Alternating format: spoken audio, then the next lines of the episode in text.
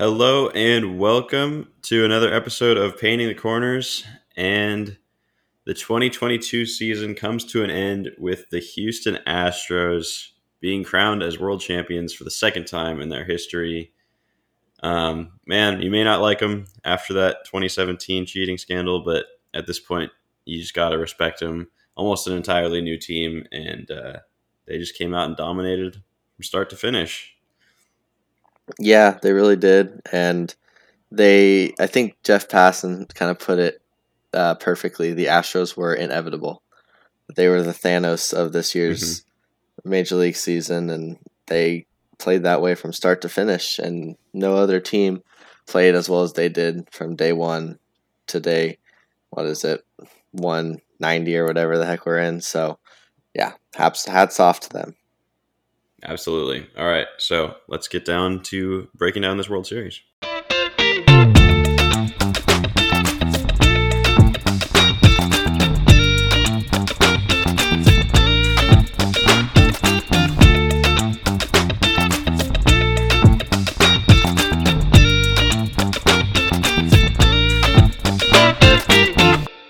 All right, so instead of doing a game by game breakdown, we're just going to kind of highlight some of the turning points of the series. And quite honestly, I thought at the time that the turning point was going to be game one when the Phillies came back from that 5 nothing deficit.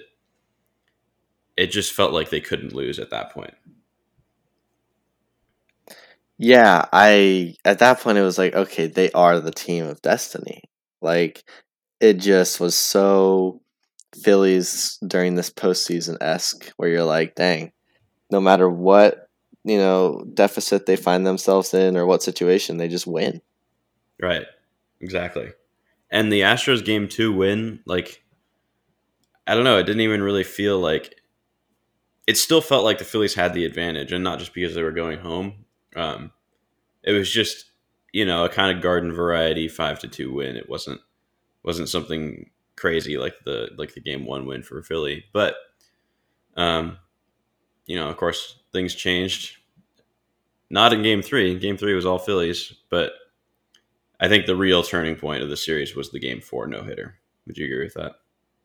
Oh yeah, for sure. Once that happened, it kind of seemed like it sucked any of the juju out of what the Phillies had, um, and they never really caught that fire again um, at really any point. It seemed like, um, but yeah, just you know, when you get no hit at any point in time, it's demoralizing. And and I know Kyle Schwarber said, you know, he didn't give a whatever, but like it it it sucks. It sucks in a lot of ways. You don't want to be no hit. You don't want to be no hit on the national stage, and you don't want to be hit on the biggest national stage that you could possibly find yourself in. Um, so not only is that kind of embarrassing, but it's also demoralizing and I feel like the Phillies somewhat showed that from the offensive side of things after that. Yeah, and it's hard to discern, you know, what's due to that demoralization and also what's just due to the Astros having really good pitching. But yeah, they scored nothing in game four, obviously. They got two in game five, and they only got one in game six. So, you know, you're not going to win many games averaging one run.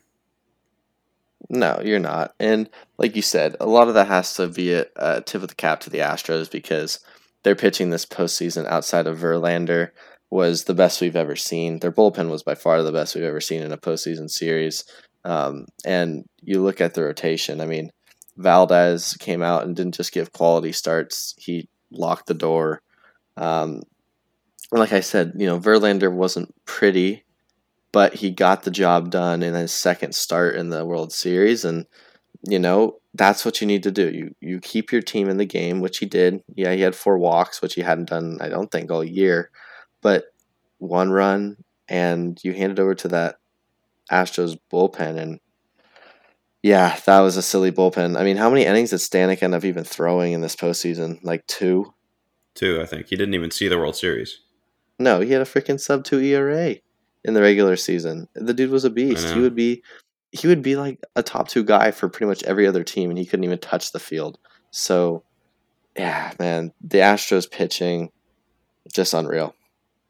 Yeah, I mean, we said we kind of joked before this in the in the World Series preview episode that oh, if Verlander's your weakest link, you're doing pretty good. And he he kind of was. I mean, Ver- McCullers got lit up, of course, but um, yeah, that's just unbelievable that that.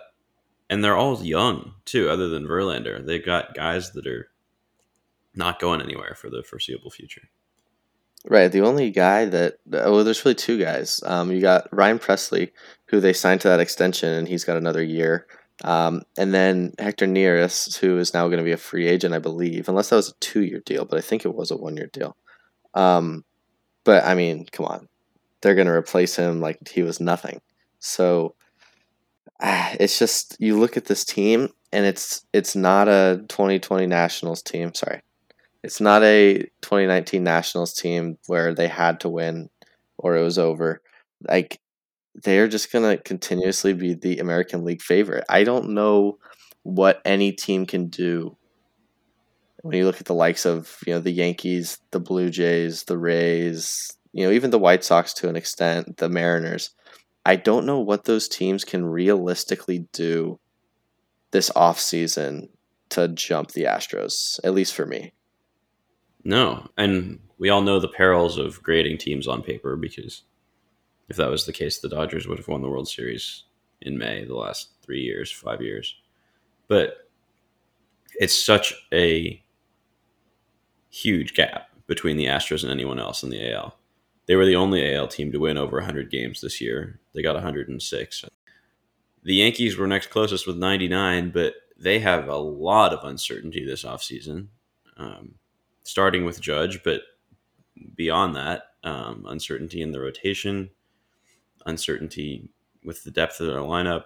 So, um, very interested to see how they kind of rebound. We'll we'll have a, an off season preview kind of episode for every team coming up soon. But yeah, I mean, the Astros just look, as you said, inevitable. They they finished the job this year. They kind of I wouldn't say erased, but they kind of moved past that taint from the the 2017 World Series. They proved that they can win fair and square with no buzzers, and I mean, yeah, as, as I said at the top, you may not like them, but you got to respect them now.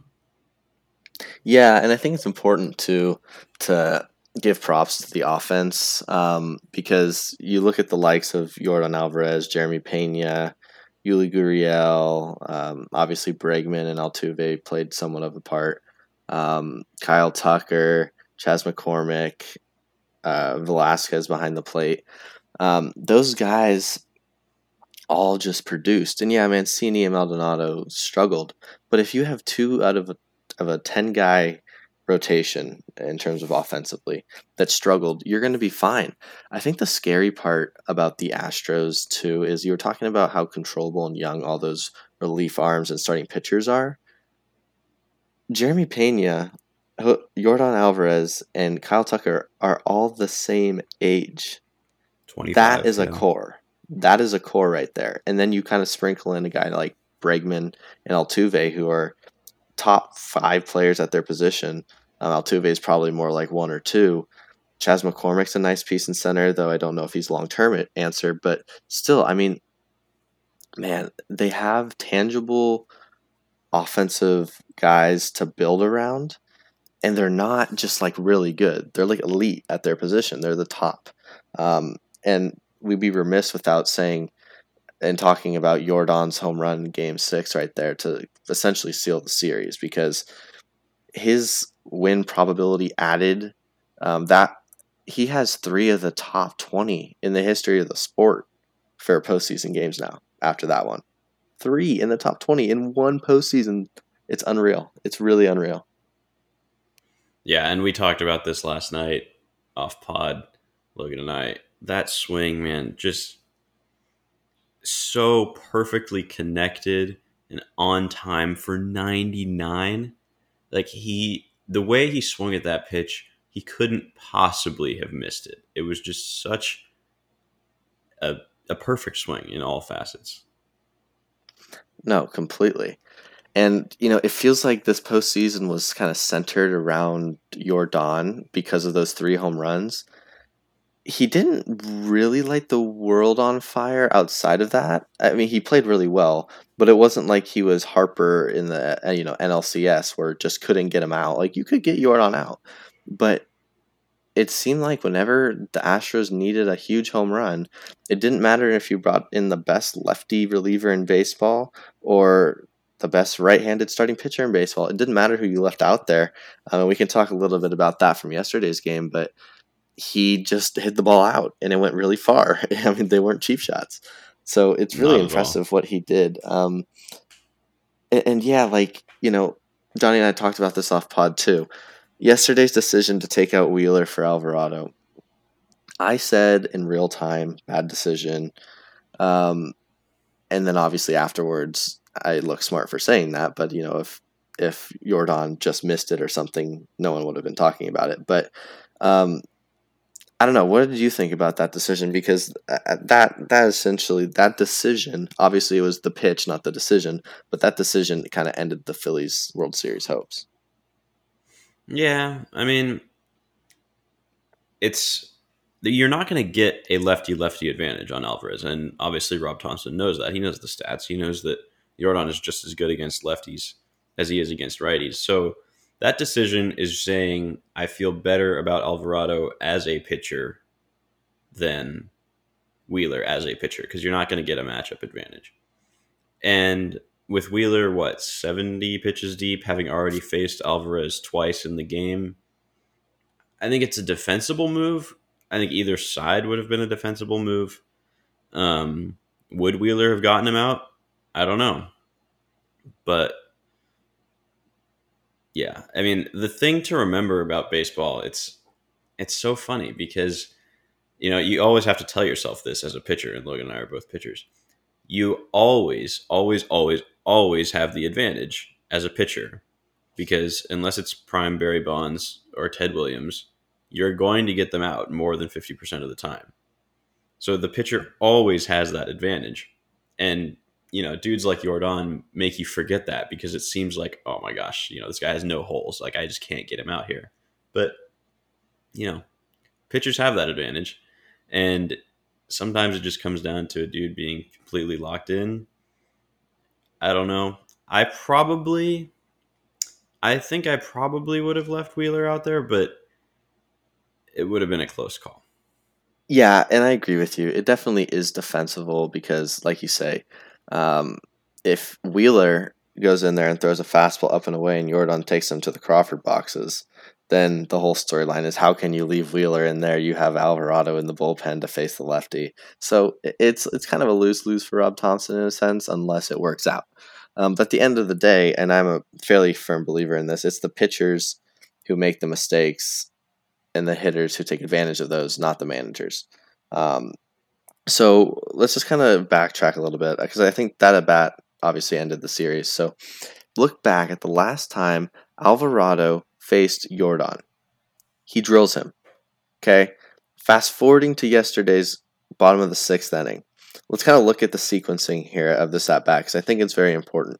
Um, so he starts him off, busts a sinker in. Really shows that he is confident in himself. He he flushed that bad outing he had the other day to go in on a guy he already hit. Um, so good, fouls it off. And then he starts to just go to cutters.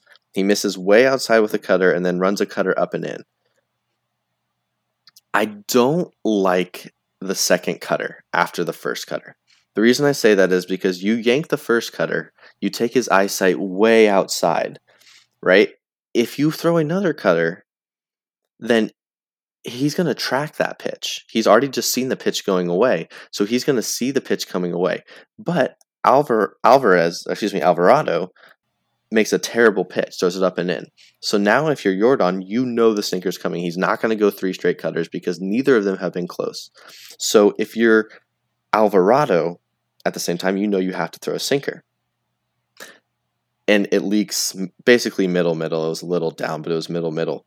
Um, if I'm Alvarado, I am just pounding him in with sinkers and quite mm-hmm. honestly, I'm not too stressed about hitting him again.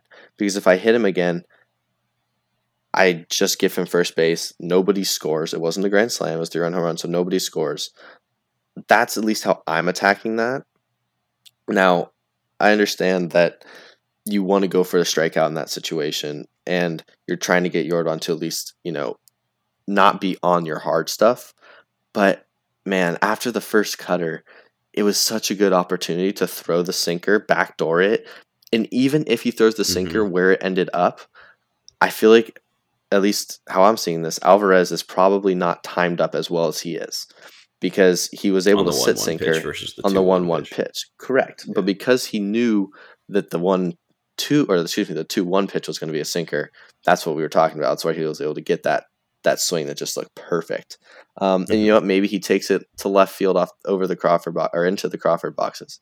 But yeah, I just I just wanted to kind of talk about that a little bit. Not my favorite pitch calling in that situation, but no, yeah, um, that's it's great breakdown. Um, and I don't know where Realmuto was set up there. Was it a backdoor sinker setup called, or was it a, an inside front hip sinker? You know, I honestly don't know. Um, I would imagine it's going to be inside because you blow a cutter up and in on a guy, you want to throw it inside again. You're usually not trying to go away um, because he's already inside conscious, uh, especially with the movement Alvarado has. But you know, it, you could mm-hmm. either way. It is just a bad pitch. If it, wherever uh, wherever Realmuto was set up, it's just a bad execution of a pitch, and you can't blame that execution on Rob Thompson. So, um, yeah, I mean, it's tough tough at the end of the day if you're a Phillies fan, obviously. But like we said earlier, it's just such a deep lineup that even if you miss there without, let's say you get Alvar- Alvarez out, Yordan Alvarez out, you still got a slew of guys to deal with. And you've been dealing with Jeremy Pena, who we haven't even talked about much, who won World Series MVP, 1st mm-hmm. rookie to ever do so. Um, and I mean, the dude, he had a clutch home run in game five. I mean, it was pretty incredible what he did this series offensively and defensively. He's really solid. Um, I'm sure we'll talk more about this when we kind of break down the AL West, but it's crazy how the Astros can just get rid of Correa so confidently and replace him with Pena, and for Pena to do just unreal things.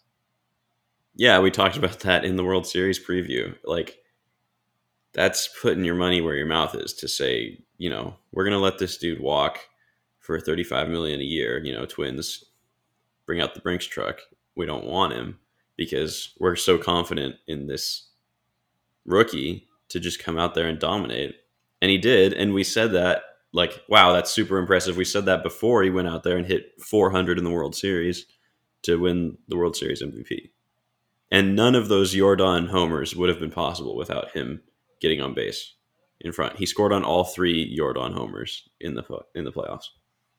No, it's really, really crazy um, how good he was. And at just such a quick like level and the confidence you see in him it's not a swaggy confidence per se you know it's not the ronald acuna tatis style type of swag but it's just like yeah i'm good type of confidence and you know it's really impressive to watch really is and it just another tip of the cap to the astros development team because like you say the confidence level in him is unreal. And he came out and proved it this year, and he proved it at the biggest stages too. There was no moment that was too big for, for Pena. Yeah. And I think even beyond the confidence that the, the Astros had in him as a player, they've got to know their guy and say, okay, you know, he's going to take this opportunity as like he's going to feel the confidence that we have in him. He's not going to feel the pressure of, oh gosh, I'm the guy you know, I have to step up. He's going to feel that as like, wow, they have confidence in me. They know I'm going to succeed. And yeah, I mean, he, he certainly did. Oh, he totally did. Um, I wanted to talk about some of the guys I'm happy for uh, winning this World Series because, like you said earlier, this kind of um, allowed some of the world, the country, to move past the cheating scandal. And I can't say that I'm happy for Altuve, Bregman, or Gurriel, especially Gurriel. I mean, he yeah, he's done some other colored things in the past, but um, definitely not happy for them, and definitely not happy for the owner and Jim Crane. But man, I am so so so happy for Dusty Baker, and I'm really really really happy for Trey Mancini. I mean, two guys that absolutely deserve this in life. obviously, Dusty uh, being the oldest tenured manager to ever win a championship in the four major sports here in America.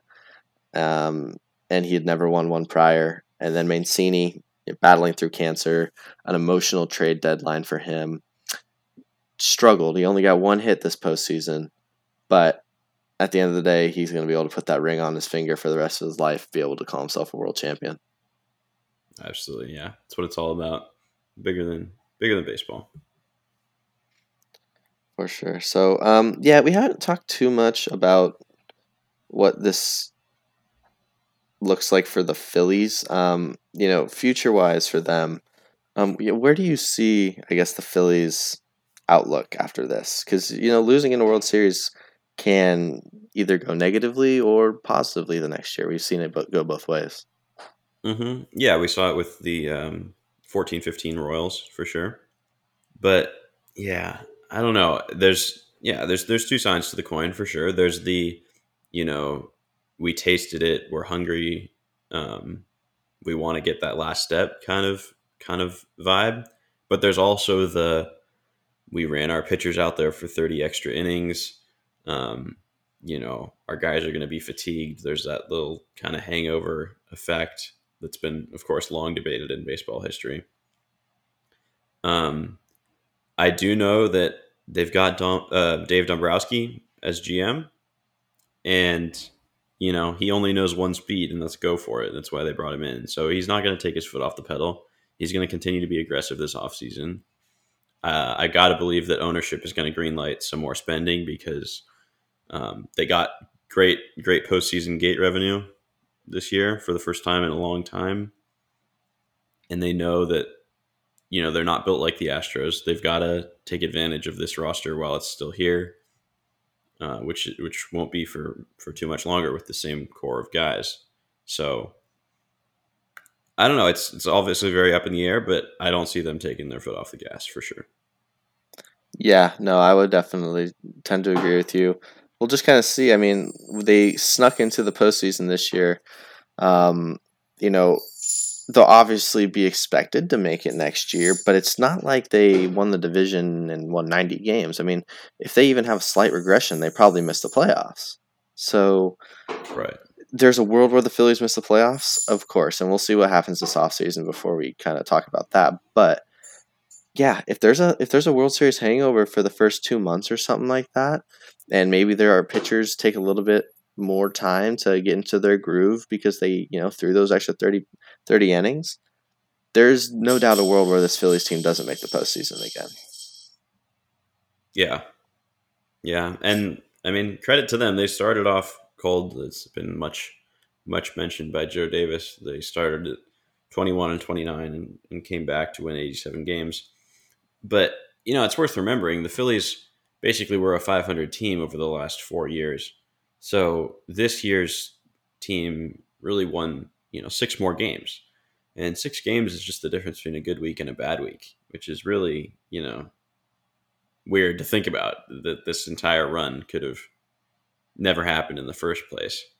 Um, but you know, hopefully they they find a way to recapture that magic next year and you know, hopefully Dombrowski is, is successful in his efforts this offseason to improve the team, but we'll see.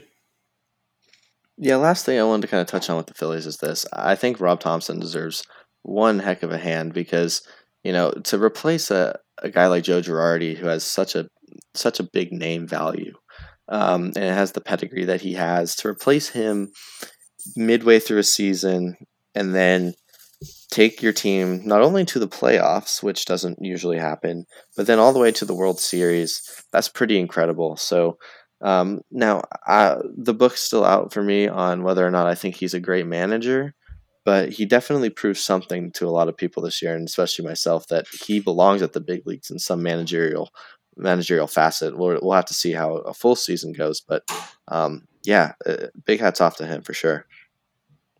Yeah, and uh, I don't think anyone in the world thought that we would be drawing parallels between Rob Thompson and Jeremy Pena before this year came out, but they have kind of filled similar roles. You know, replacing guys that are big names at their quote unquote positions um, and stepping up kind of out of the blue and really carrying their teams. Um, are you okay if I do some breaking news here on Pod? Sure. Okay, definitely unrelated, but Edwin Diaz and the New York Mets are in agreement for a hundred and two million dollar deal. 5 You're years, one hundred kidding me. There's an opt-out, full no trade clause plus a six-year option. Um, first ever nine-figure contract for a closer takes the position into the twenty million plus range. Unreal. That is something. Holy. That is cow. something. So we'll we'll be talking about this at some point, obviously here in the near future. But um, What wow, congrats heck? to congrats to Bob Nightingale for getting that one out.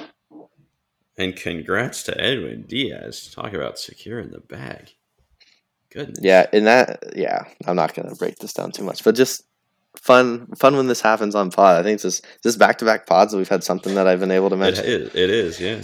That's yeah. fun, fun stuff. That's probably the biggest one we've ever had to break on pod. I think the the next closest was uh was when we were doing the trade deadline uh, live Yeah. reaction, but that you can't really That's count that one. So Yeah. that's definitely cheating. So yeah, wow, that's incredible, incredible. So that definitely um definitely makes the Phillies hitters uh dissatisfied. I'm sure they were hoping for him to leave division. So Yep, absolutely. All right, well, I think that about wraps it up. A hearty congratulations from the PTC pod to our 2022 world champion, Houston Astros. Thank you all for listening, and we will see you in the off season very soon with uh, as many breakdowns as we can churn out. all right, thank you guys. See ya.